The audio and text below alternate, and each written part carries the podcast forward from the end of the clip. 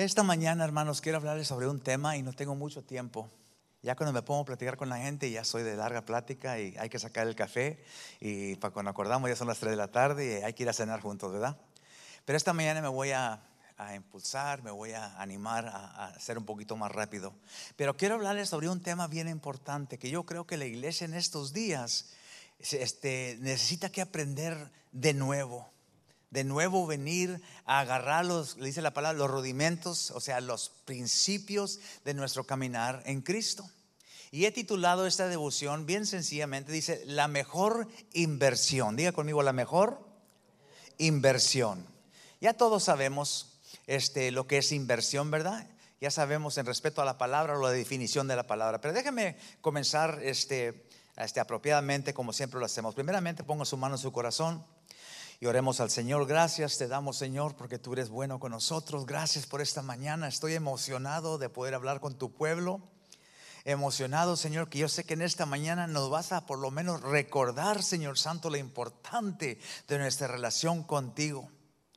De volver a los fundamentos, Padre, iniciales que nos arraigaban antes a los eh, principiantes en la fe a nuestros antepasados, nuestros padres antepasados que vivieron fuerte para el Señor.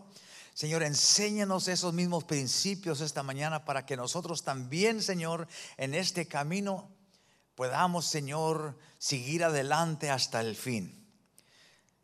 Te pedimos, Padre, mientras tenemos nuestras manos en nuestros corazones, que vengas a infundir ese, esa sabiduría, ese entendimiento, esa sencillez, Señor, de corazón para poder recibir lo que es tuyo. Todo esto te lo pedimos en el nombre precioso de tu Hijo amado y Salvador nuestro, Jesucristo. Dígame en la iglesia.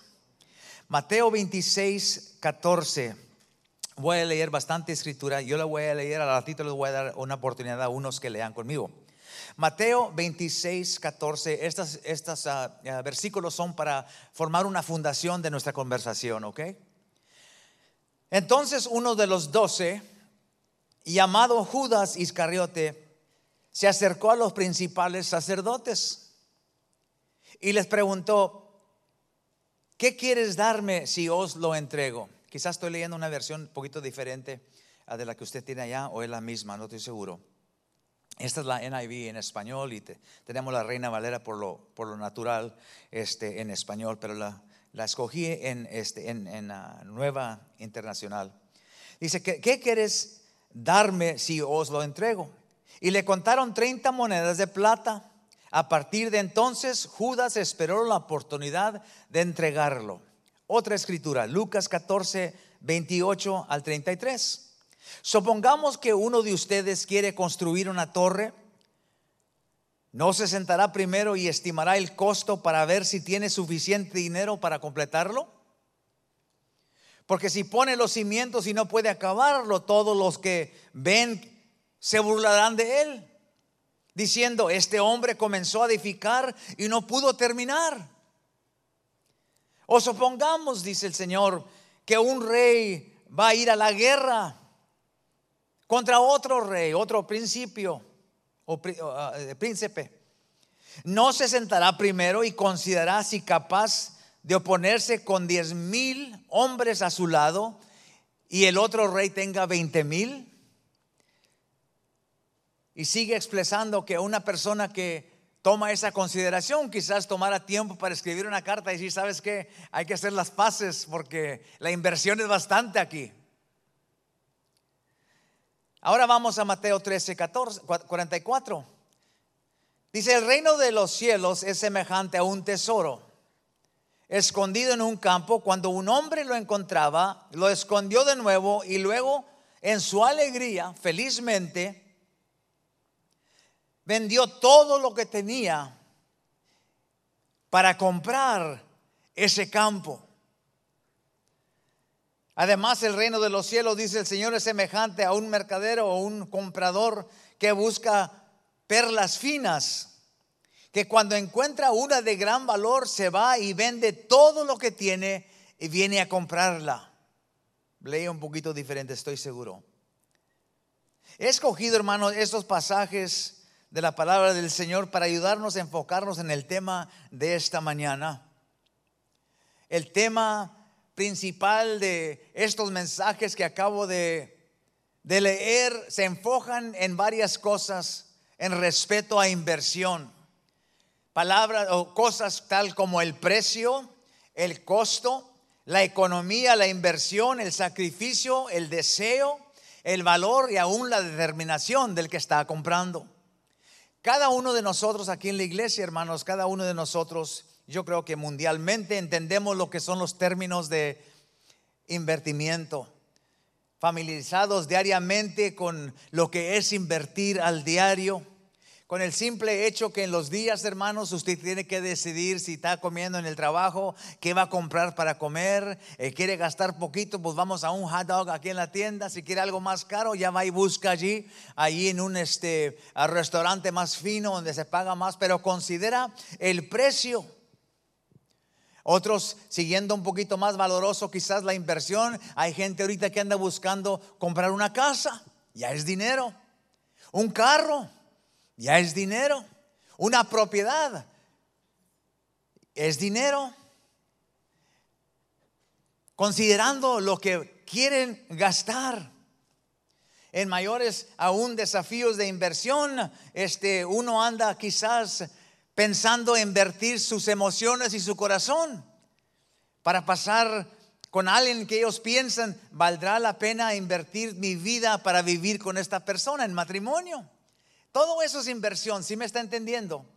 Todo eso es inversión. Ahora, déjeme decirle eh, de pasadita que esta no es una, enseñanza en uh, económica, este, ¿cómo dice? Uh, bancaria, bancaria o una, un estudio en finanzas, pero el tema de invertimiento es algo que sí debemos de entender cuando se llega en respeto a lo que es nuestra vida en Cristo. Hay una inversión que cada uno de nosotros estamos haciendo. No es con moneda, no es tratando, cambiando una cosa por otra, pero es lo que estamos invirtiendo en nuestras vidas, en lo que es la inversión de nuestras vidas, en respeto a lo espiritual y nuestro caminar con Cristo. Vuelvo a las escrituras que leí. En Mateo 26 tenemos allí los sacerdotes hablando con Judas ellos tenían un anhelo, un deseo de conseguir a Jesús. Era un problema para ellos. Y querían aún quitarle la vida. Así es que hablaron con alguien que estaba cerquita de él y les hablaron de invertimiento. Oye, ¿cuánto te tengo que dar para que me lo entregues? Y eso, todo esto involucra para ellos el deseo de, querer a Cristo, de recogerlo, de tomarlo. Tenían que considerar el costo Tuvieron que ver la pasión y el deseo que ellos tenían para poder tomar a Cristo, el celo que tenían. Todas sus emociones se involucraban en ese momento de considerar el costo de venir a imprisionar a Cristo. Y se vino todo eso a conclusión cuando este Judas le dijo, ¿cuánto me quieres pagar? Ya hablamos el negocio, el punto es, ¿cuánto traes? ¿Qué quieres invertir. En Lucas 14, también en versículo que, que leí ahorita, Cristo está enseñando a sus seguidores en lo mismo, en lo que es el mismo tema de inversión. A medida que las ilustraciones y las analogías que él usa, está hablando de un hombre que quiere invertir en construir una torre. Dice, el que va a construir una torre no se sienta primero y dice, ¿tendré dinero para acabar este trabajo? Tendré suficiente ladrillo, tendré suficiente cemento, tendré suficiente ayuda. Muchas cosas se involucran en edificar esa, esa torre.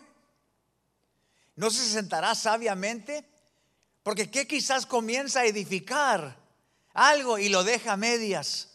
Lo que él quiso hacer en su pensamiento, hacer algo bastante grandioso y algo bueno para él, resultó una cosa de burla. Porque la gente pasa por la ciudad y dice, mira, Aquel se creía bien fuerte. Comenzó a edificar esa cosota que estaba haciendo ahí. Mira cómo dejó ya el murero y no acabó nada. Y lo que era para él un prestigio antemano, por no considerar el costo, resultó en una burla. Vemos ahora el Señor Jesucristo en Mateo 13, otro versículo que acabo de leer la mañana. El Señor Jesucristo ahora pone la atención de sus seguidores en referencia a lo que es el cielo, la gloria, la eternidad con Él.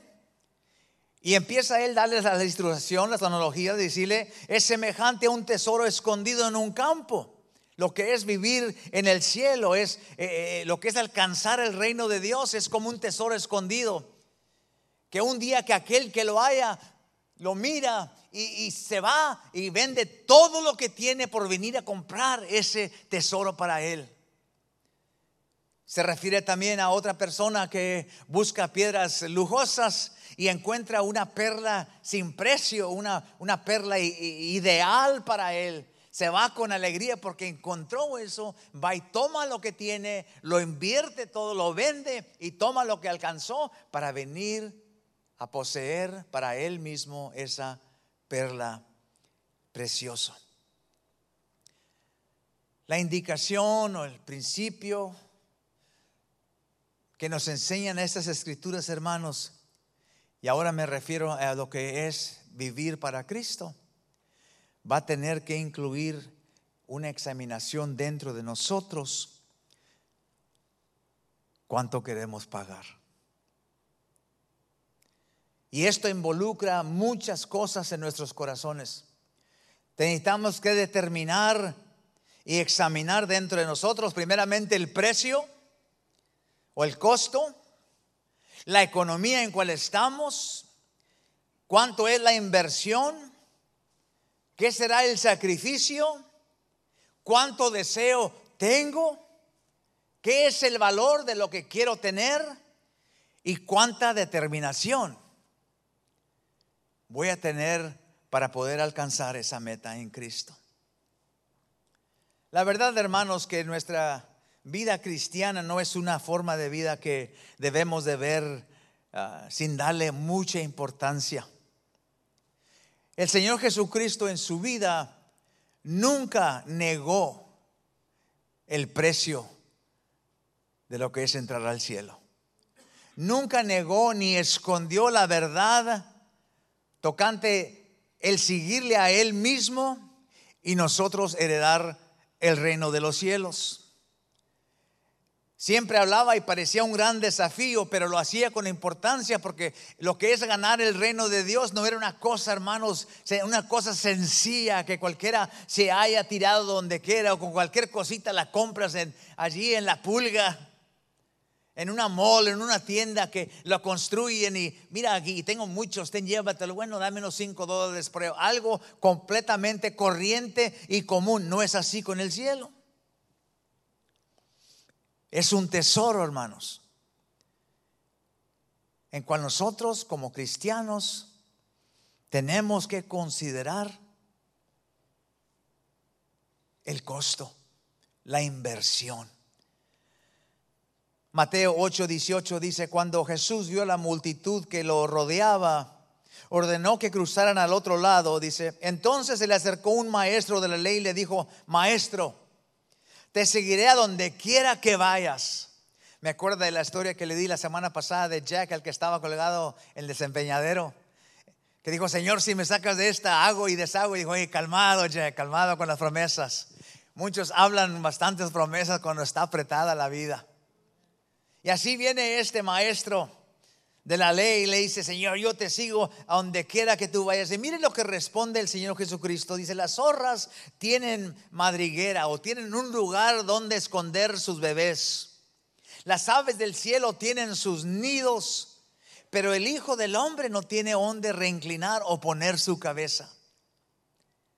¿Qué contestación? Señor, yo estoy listo para seguirte. Y aún el Señor lo detuvo en su emoción y le dijo, tranquilo en lo que estás pidiendo no es nomás porque sí. Le enseñaba a este, este escriba eh, con tanta emoción que él tenía que aún eh, los coyotes, los perritos del monte tienen donde esconder sus bebés en esas cuevas, ahí donde los esconden ellos, que los pájaros en cualquier arbolito ellos tienen sus nidos para poner sus huevitos y que nazcan sus pajaritos.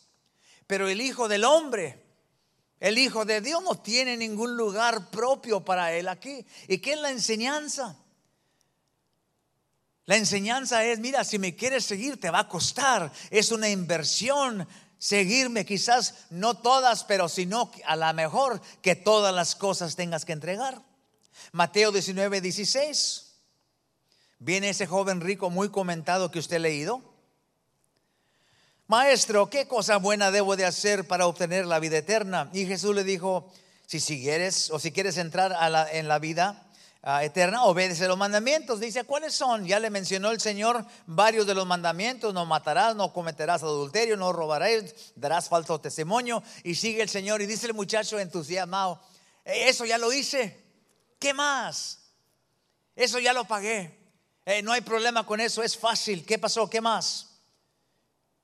Dice, bueno, si quieres ser perfecto, eso es que si quieres realmente llegar a esa meta, que eres real, si lo que me estás diciendo es una cosa real, lo demás parece que estás viviendo todo bien, ya entiendes lo que se demanda en respeto a una vida cristiana, está bien, pero si quieres llegar a lo que es la meta y heredar el reino de los cielos, entonces toma todo lo que tienes y véndelo y ven y sígueme. ¿Y qué dice la historia, hermanos? Que se fue triste. Se fue triste y dice la palabra que, que lo que él era dueño era de mucho. Realmente lo que testificó con irse así carizbajo era que le costaba mucho. ¿Verdad que sí? Es lo que enseña esa historia. Que le costaba mucho al joven y se fue triste. Uno de los fracasos más grandes, hermanos, que la iglesia está sufriendo en este día, en mi opinión, es la falta de enseñar al pueblo de Dios que lo que es vivir una vida cristiana tiene costo.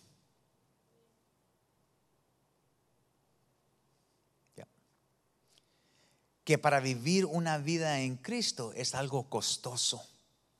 Es algo difícil para embarcar. Es una inversión sacrificial que debemos siempre ser conscientes.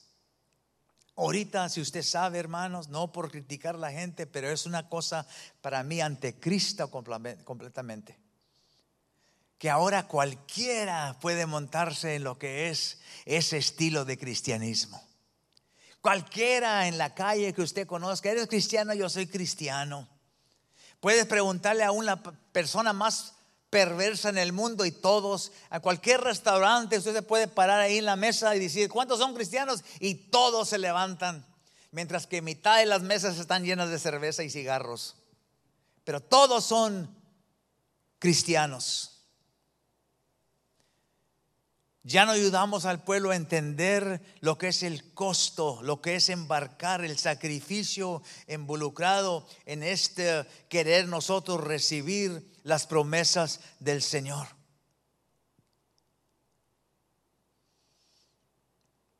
El precio la inversión. Dijo el apóstol Pedro, Señor, yo te sigo hasta la muerte. Y para tarde ya había fracasado. Porque hablamos a veces adelantadamente sin consideración de lo que queremos, hermanos, abarcar.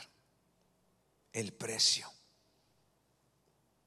Ahora, quiero decirle una cosa, hermanos, pasar. Quiero que aprendan esto. Es importante porque si aprendemos esta regla, no regla, pero este principio nos va a ayudar a nosotros ser entendidos y, tener compasión sobre mucha gente. No somos unas personas, ah, no sé cómo se dice en español, eh, que no tienen sentimientos. En inglés es inanimate, que es, no tiene, ah, yo creo que escribí la palabra por aquí este, insensible. Bueno, eso sí, insensible no sentimiento, pero una persona, eh, gracias hermana, e, eso me, ayuda, eh, pero una persona que no considera su alrededor. E, en este mundo, hermanos, tenemos cristianos, tenemos gente que parece que se rinde a Cristo y viven feliz y alcanzan la meta en el Señor fácilmente. Y yo he oído, y he oído testimonios de hermanos que me han dicho, yo cuando me arrepentí y recibí a Cristo, yo nunca volteé para atrás y he seguido un camino, ya son 30 años de servir al Señor. ¡Wow! Es algo increíble, algo precioso, algo muy bonito decir yo desde el momento que, que, que recibí a Cristo. Y luego hay otro, que si lo conoces un poquito de tiempo es un sube y baja. Viene a Cristo y se entrega y va bien animado, pero a los seis, siete meses se cae y batalla bastante. Se pasa otra semana y se levanta. Y parece que cada servicio, cada seis meses viene a la iglesia a arrepentirse de nuevo y a recibir a Cristo. Y sube y baja y sube y baja. Y a veces nosotros criticamos a una persona así, pero déjame decirle, hay variables, hermanos, que tenemos que considerar. Hay personas que en este mundo nacen en familias donde están rodeadas de gente que conoce de Cristo. Hay gente que, que, nace en una casa donde los padres este, eh, le inculcan a los niños que vayamos a la iglesia, que oremos por la comida y X y cuánto. Y, luego crece el muchacho, así como fue en el instante de nosotros. Yo vengo de una familia eh, cristiana este, mi madre, desde que yo me recuerdo y que la conozco, ella siempre oraba por nosotros, siempre nos inculcaba que oráramos y que nunca fuéramos mal hablados y que no anduviéramos, siempre nos enseñaba, eran los puros muchachos, dos muchachas, y así es que eran los tremendos y siempre eh, levantanos y, y pórtate bien y date cuenta que Dios se está viendo, mi hijo, y estoy orando por ti, venga para acá, Señor, y siempre, y ya crecimos y nos revelamos nosotros y vivimos una vida de pecado, pero siempre adentro estaba esa semilla sembrada.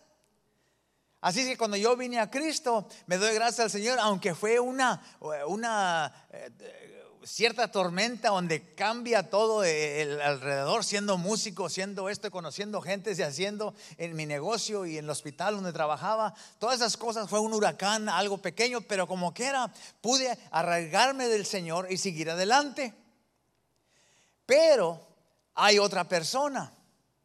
Yo conozco gente igual también y no los critico, sino que con esto digo que hay que tener compasión y entendimiento. Que nacen en una familia, hermanos, que no son religiosos nada, a veces son contrarios a la religión. Y todo lo que hay en la casa es contra el, creer en Cristo. Es una cosa completamente contraria. Una ocasión casi tuve un argumento con una persona en un restaurante.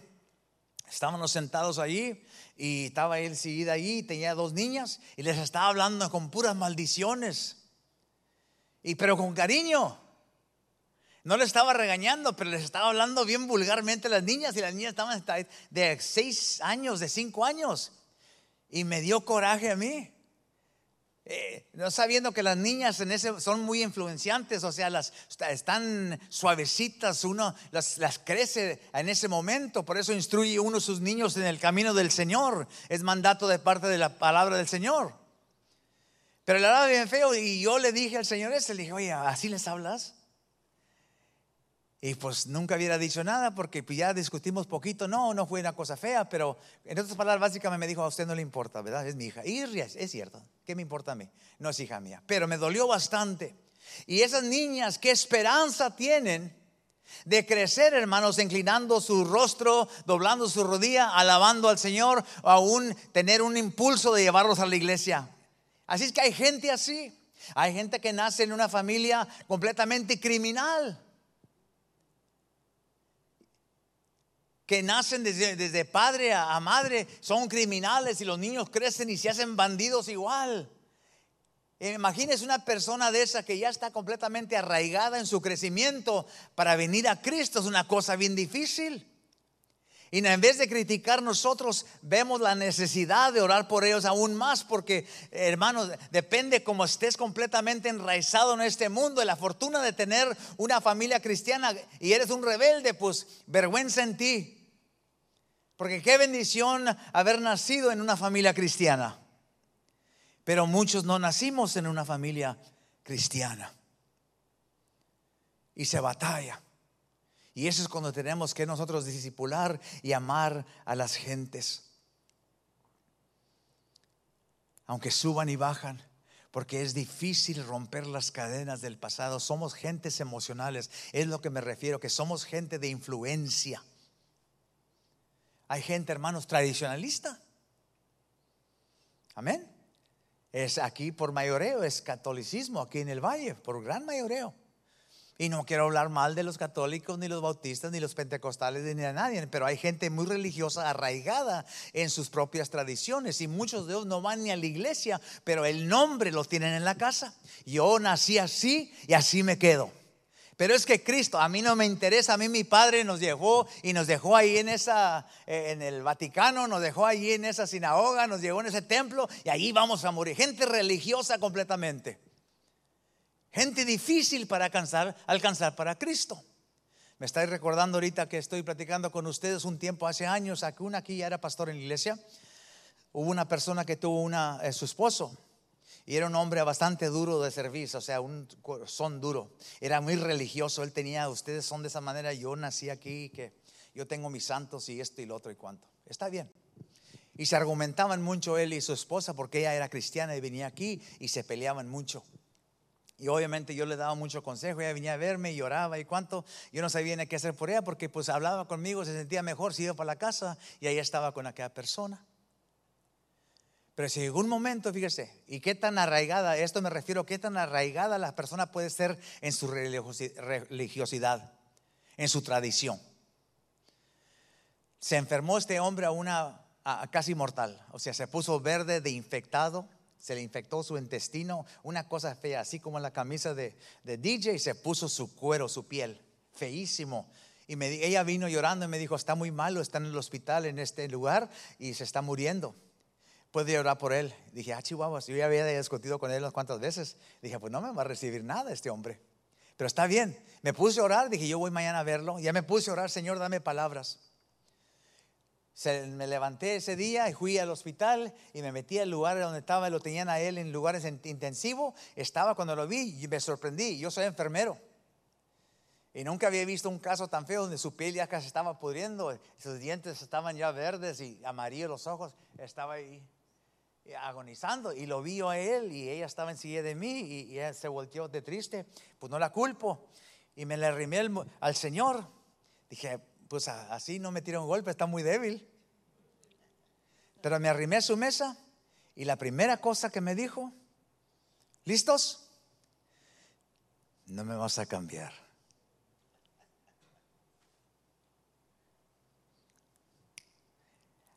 Y apenas le iba a decir, buenos días. Me miró. No me vas a cambiar.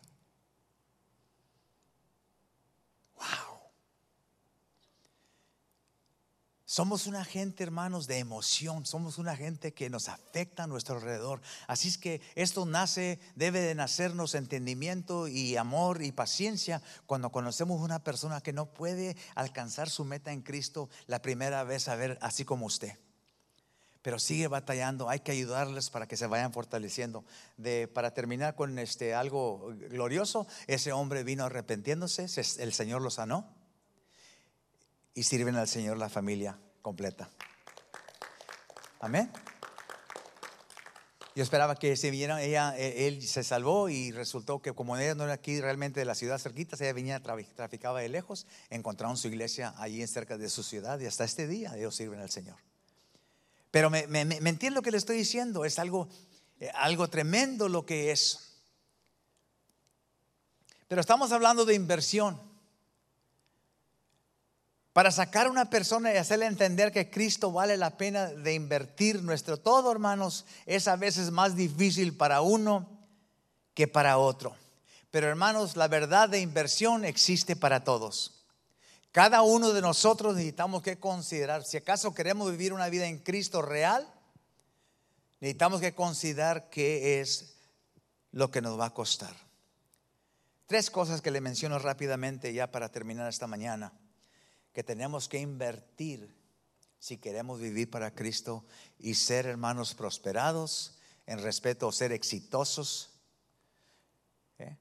frutíferos en nuestro alcance en Él. O sea, es recibir esa perla preciosa de la salvación. La primera cosa es una cosa muy básica, pero muy real.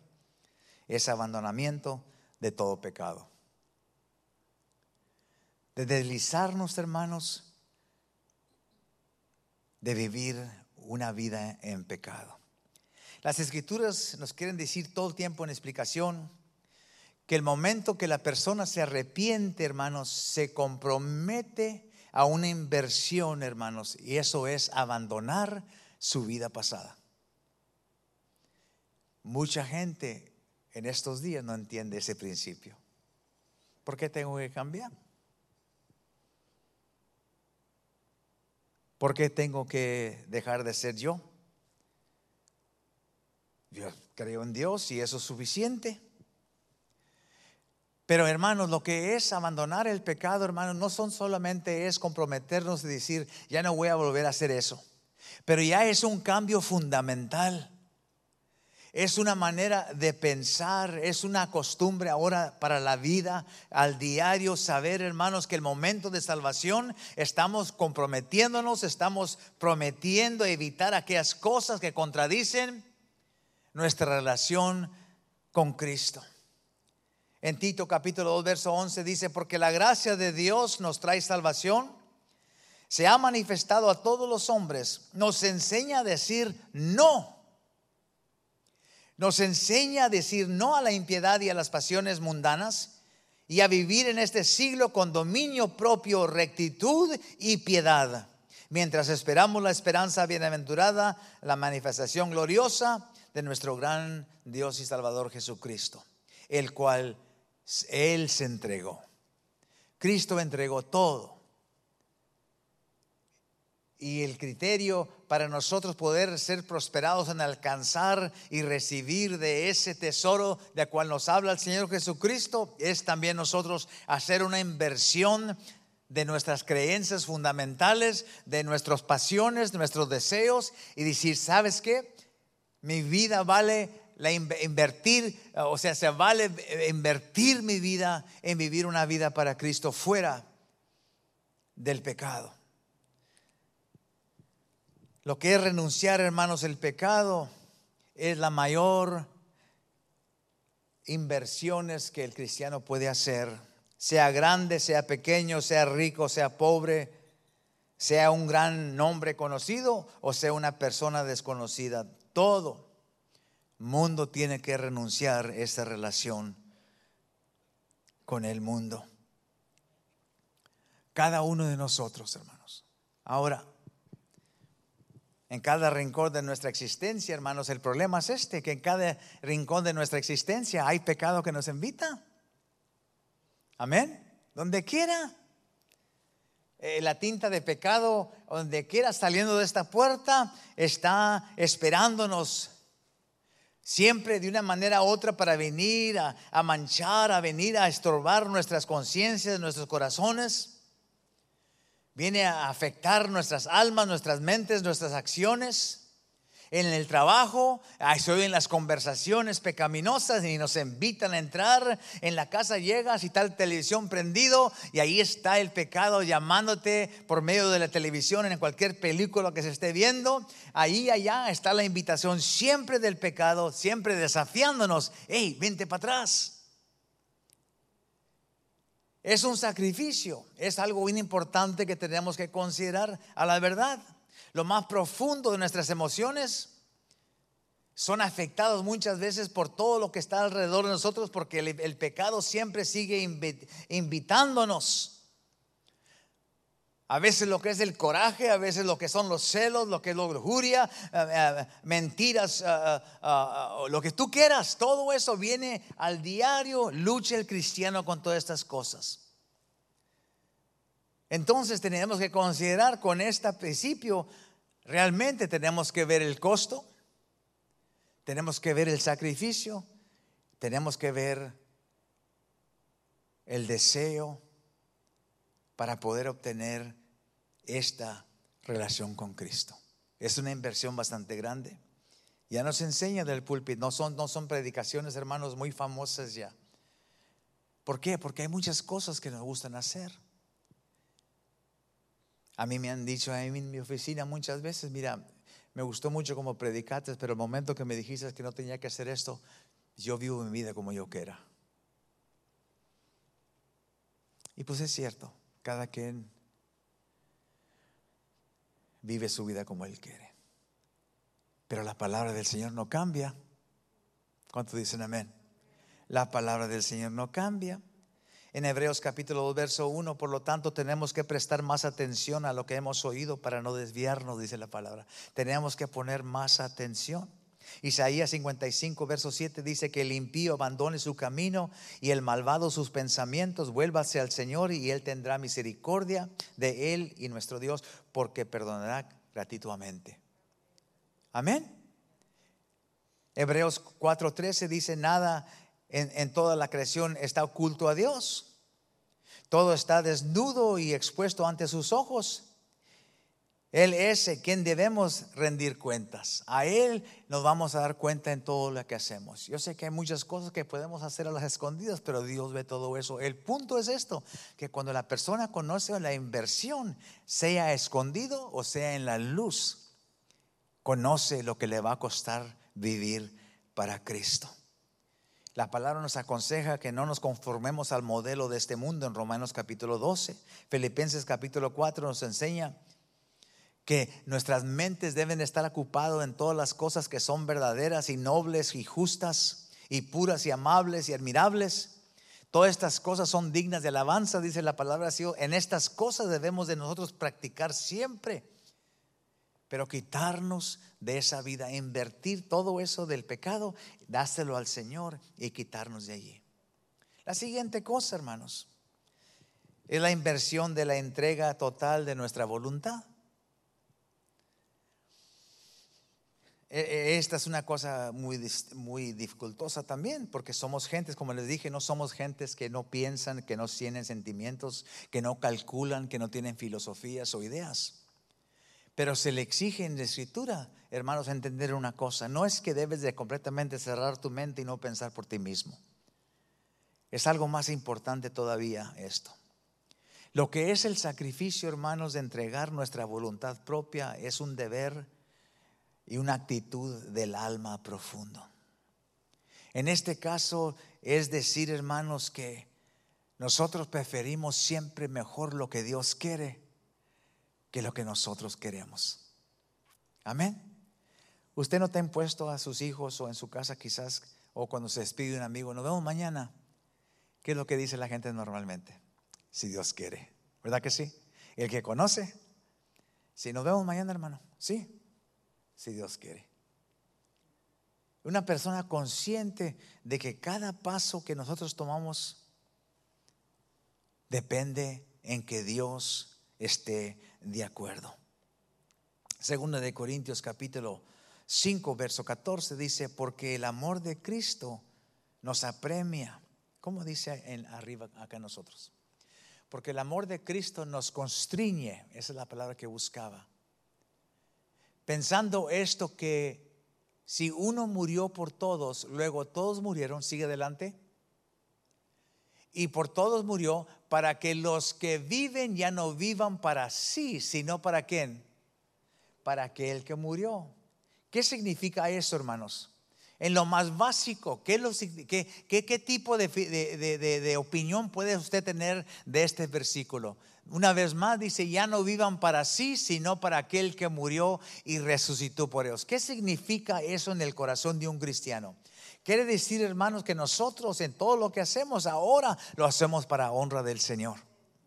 Ya no se habla de eso, porque tenemos nuestros propios pensamientos, tenemos nuestros propios sueños, tenemos nuestros propios deseos que esa escritura se hace un poquito más liviana, casi no se lee, mejor y por todos murió para que los que viven y ahí terminamos. Ya no quiero leer más. Mejor que Él murió por todos nosotros. Ahí nos quedamos con que Cristo murió por nosotros. Y qué bonito que Él murió por nosotros, es cierto.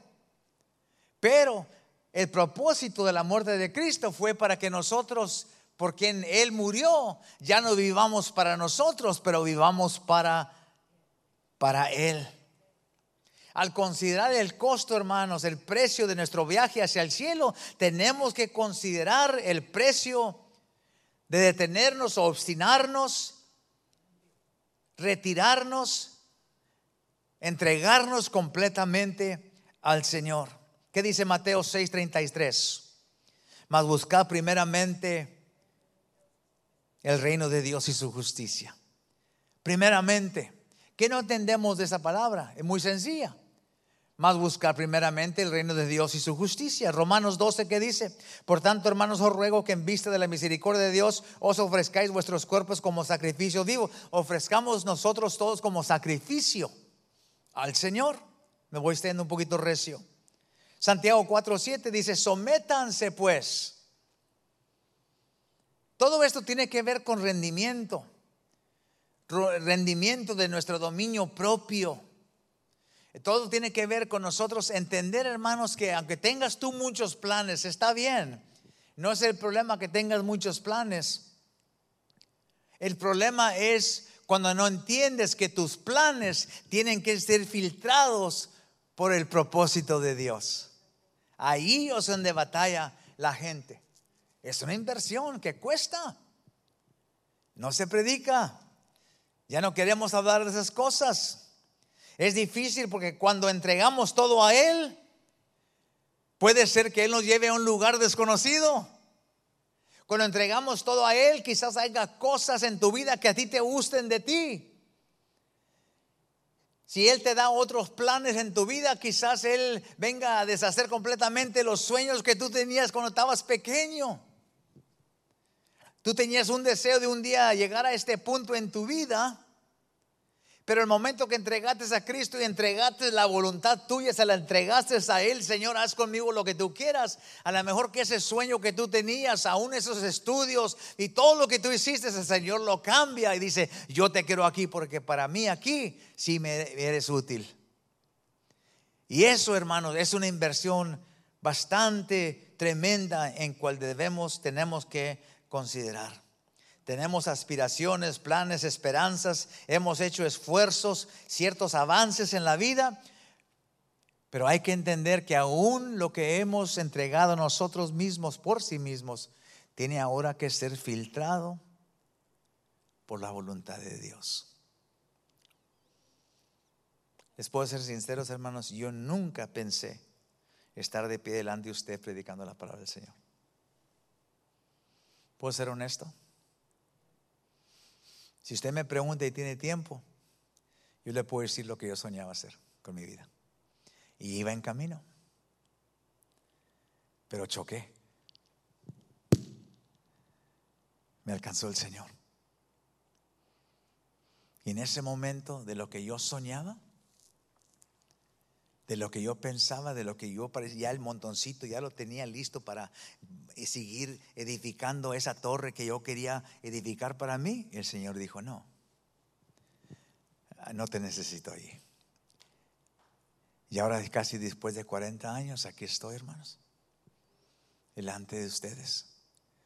Siendo que fui el último que pensó que yo tenía algo que decir, el último que pensó que él quería estar enfrente de la gente. Fui músico muchos años y fíjese, yo cuando tocaba, yo siempre me paraba allá atrás en la esquina, allá atrás de las baterías, ahí me paraba. Y era donde estoy ahora. Todavía me bajo temblando, se me, si, si oye usted un, son mis rodillas. ¿Mm? ¿Qué es lo que estoy diciendo? La entrega, hermanos, de nuestra propiedad, desde nuestra propia voluntad es entender esto, hermanos. Básicamente se lo digo y me muevo al último principio. Tenemos que entender que Dios ya hizo un plan para cada uno de nosotros. Que Dios ya, Él puso instrucciones en cuanto a la forma en que nosotros debemos de vivir y caminar.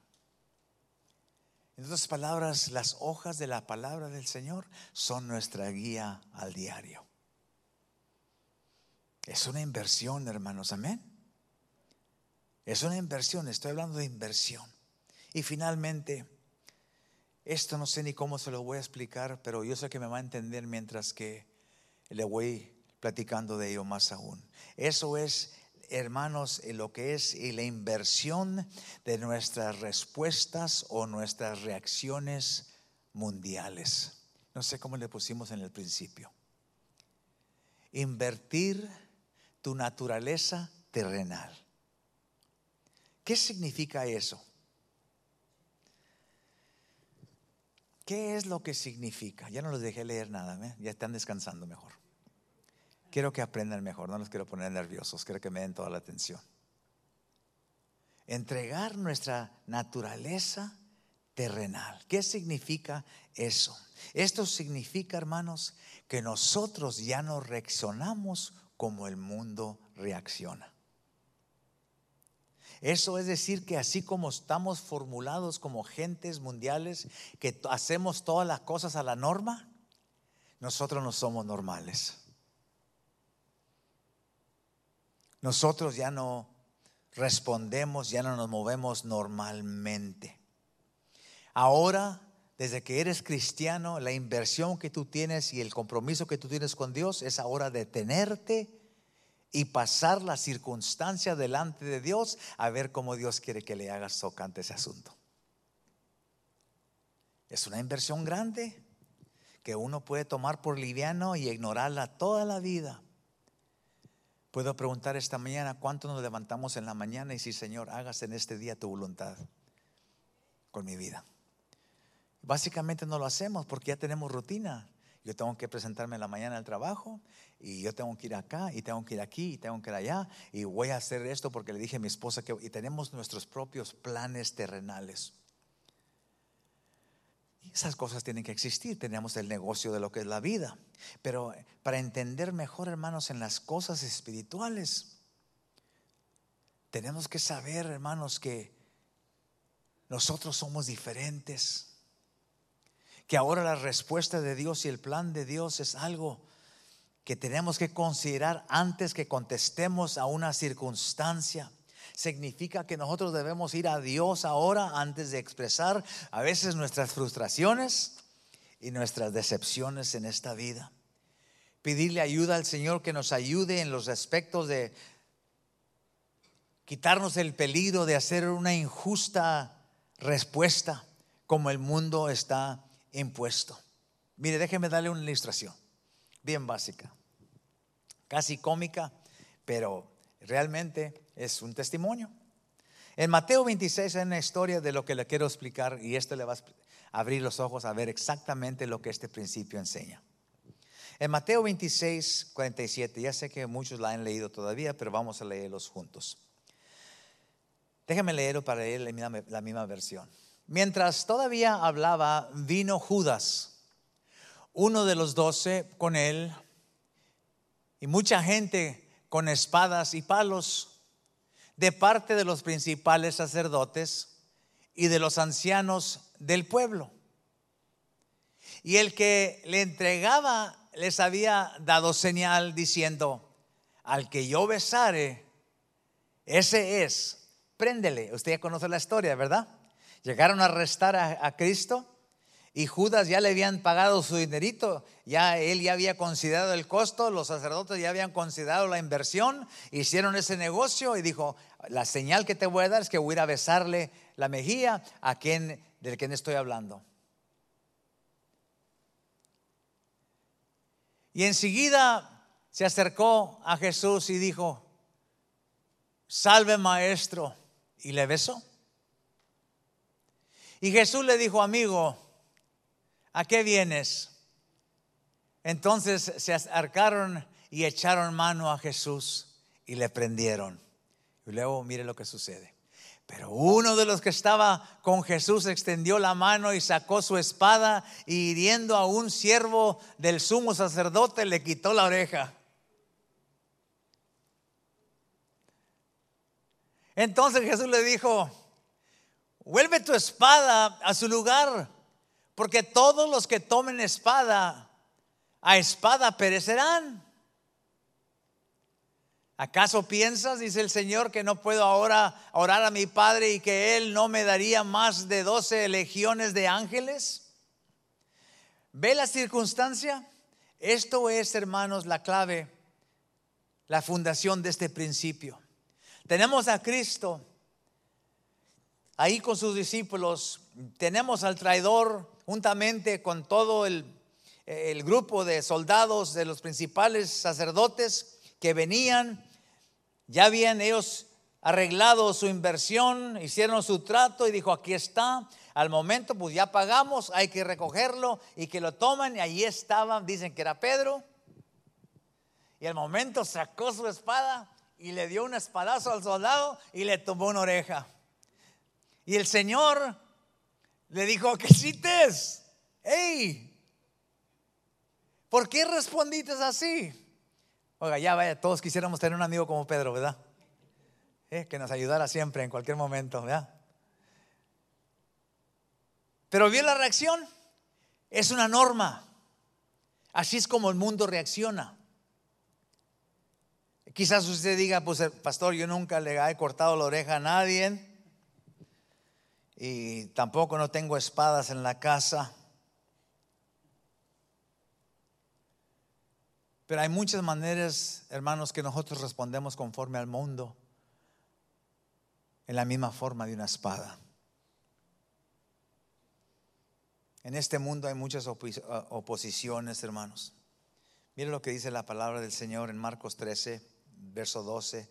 El hermano entregará a su hermano a la muerte y el padre a su hijo y los hijos le rebelarán contra su padre y los matarán por causa de mí. Todos los hombres te aborrecerán por causa de mí. Y sigue el Señor hablando de las cosas negativas, de las frustraciones de este mundo. Pleitos de hermanos, niños rebeldes, aún entregando a los padres a la muerte. Oiga, tanta emoción, ¿no se imagina? ¿Cómo responde uno a esto? ¿Cómo vas a responder tú cuando hay un pleito? ¿Cómo respondes tú cuando hay una cosa de esa, de esa manera que viene a moverte tus emociones? Cristo nos enseña aquí que no debemos responder como el mundo responde. Tenemos nosotros que pensar con el pensamiento de Cristo. El Señor tuvo que reparar el oído. Porque este Pedro respondió sin pensar. Y eso es lo que pasa con nosotros en la vida cristiana. A veces hacemos las cosas sin pensar que Dios se la pasa reparando todas las orejas que hemos cortado. Y el Señor nos está diciendo, ¿qué hiciste? Es que, pues, ¿qué más hago si me dijeron? Y quizás diga, pues yo, nunca, como le digo, pastor, yo nunca le he tumbado la oreja a nadie. Pero hermanos, a veces respondemos de una manera diferente, a veces en nuestros pensamientos. Quizás no respondemos igual con una espada, pero en nuestros pensamientos nos ponemos a pensar, ojalá que Dios le pague ese. Y con coraje. Acuérdese que Dios oye nuestros pensamientos. A lo mejor que usted nunca ha pagado este, con una espada y ha tomado una oreja a una, cortado una oreja a una persona que viene a confrontarle, pero quizás la boca fue la espada que usó para mal hablarlos y pasarte entre la gente, nomás mal hablando gente, porque les traes coraje. Eso es lo que es responder. Quizás a lo mejor empiezas a, excluir a esa persona y le pagas para decir, que ya no lo invites, ya, ya no te juntes con esa, eviéntenlo para afuera, empiezas a hacer tu propaganda para que aquella persona que te ofendió la dejen sola, aislada o aislado en aquel lugar. Todo esas, hermanos, son respuestas respondiendo como el mundo tiene costumbre responder. Es una inversión bastante grande, porque hay un dominio propio muy importante que uno tiene que empezar a fortalecer y a ejercitar. Estas cosas nos enseñan en la vida, no en la iglesia, ya no son muy populares, hermanos. Pero esto yo le entrego a usted con toda humildad en mi corazón porque es importante que nosotros llegamos a esa meta, que es entrar y heredar el reino de los cielos. Yo le puedo decir que quizás nuestra doctrina puede cambiar del púlpito. Quizás alrededor de este mundo haya iglesias que tengan doctrinas extranjeras completamente, pero ¿sabe que Hay una cosa que no cambia, es la palabra del Señor. Y nuestro beneficio es seguir lo que es la palabra del Señor y formalizar el pueblo, que empecemos a vivir conforme los criterios que Dios tiene para nosotros. Entender, hermanos, que nosotros tenemos que dejar nuestras propias respuestas terrenales en manos de Dios y no empezar, dice la palabra del Señor, no pagar mal por mal.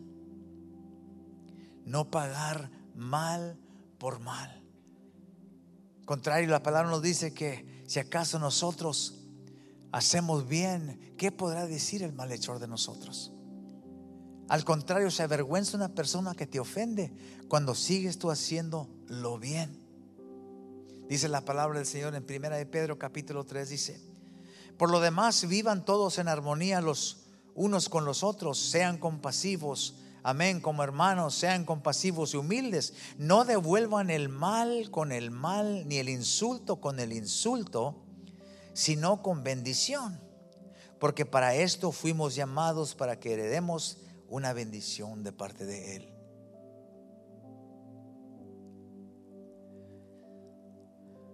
Si el que quiera amar la vida y ver buenos días debe de guardar su lengua del mal y sus labios de la palabra engañosa. Es necesario que aparte del mal y haga el bien siempre, debe de buscar la paz y buscarla. Porque los ojos del Señor están sobre los justos y sus oídos están atentos a su oración. Pero el rostro del Señor está contra los que hacen ese mal. Esto es lo que Dios quiere que consideremos cada día de nuestras vidas. De enseñarnos, hermanos, que para vivir a Cristo ya terminó. Es una inversión que nunca debemos de tomar por liviana. Nos cuesta. Ahorita tenemos tanta gente, tanta doctrina en la calle, hermanos, en las iglesias, en, cultos aquí, cultos allá, teniendo, enseñando a la gente que para vivir a Cristo es una cosa bien fácil. Y no lo estoy diciendo por hacerlo difícil, hermanos, sino que son cosas que debemos de entender, hermano, que cualquier cosa valorosa, acuérdense que el, que el, que el reino de los cielos es comparado para que nosotros entendamos como un tesoro que nadie encuentra, como una gran perla, hermanos, sin precio cuando uno piensa que la salvación no vale nada, es que la salvación para la persona es poco. Pero cuando tú te encuentras, hermanos, algo de valor que a ti te mueve el corazón, haces todo lo posible, hermanos, para buscarla y prenderla. ¿Verdad que sí? Así la salvación. Ya no vale nada. Ya no vale nada. Aquí en Rock of Ages quiero que valga algo. Debe de valernos mucho aquí en, Rock of Ages, aquí donde está usted, aquí la salvación es importante para nosotros. Aquí la salvación, hermanos, no te la encuentras en cualquier esquina, en cualquier tiendecita, no la encuentras en cualquier, ni en todos los púlpitos encuentras esa salvación. Pero cuando encuentras salvación en Cristo Jesús, Él quiere que tú veas esa salvación como ese tesoro, hermanos, esa perla que no tiene precio, ese diamante, hermanos, que tiene un valor que no te imaginas. Que lo único que puedes hacer tú es tomar como esos hombres, tomar todo lo que tienes, ir y desecharlo, hacer una inversión de ti y venir y tomar para ti ese premio celestial. No menguemos el valor de la salvación. Esta es la mejor inversión de la vida. Esto paga, hermanos, intereses que usted no se imagina. Uno se alegra porque el banco a veces te da poquitos intereses por los ahorros que tienes, pero este te, ahorro, ahorros en el cielo. Son cosas incomparables que Dios nos va a dar cuando ganemos, cuando terminemos esta carrera en Cristo Jesús.